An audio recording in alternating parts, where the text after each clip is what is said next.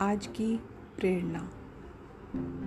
जीवन में हुई असफलताओं के बारे में ना सोचें, बल्कि उन मौक़ों के बारे में सोचें, जिन्हें हम बिना कोशिश किए ही छोड़ देते हैं। आज से हम हर मौके का फ़ायदा उठाएँ और आगे से आगे बढ़ते जाएँ। आइए अब चलते हैं सत्य की राह पर।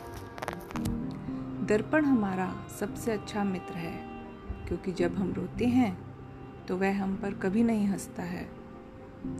सच्चा स्नेह करने वाला केवल हमें बुरा बोल सकता है, परंतु वह कभी हमारा बुरा नहीं कर सकता, क्योंकि उसकी नाराज़गी में हमारी फ़िक्र और उसके दिल में हमारे प्रति सच्चा स्नेह होता है। कहते हैं कि जीवन में इतने व्यस्त और मस्त हो जाएँ कि किसी के प्रति कोई पछतावा, दुख, दर्द, डर, घृणा और नफ़रत के लिए कोई समय ही ना बचे।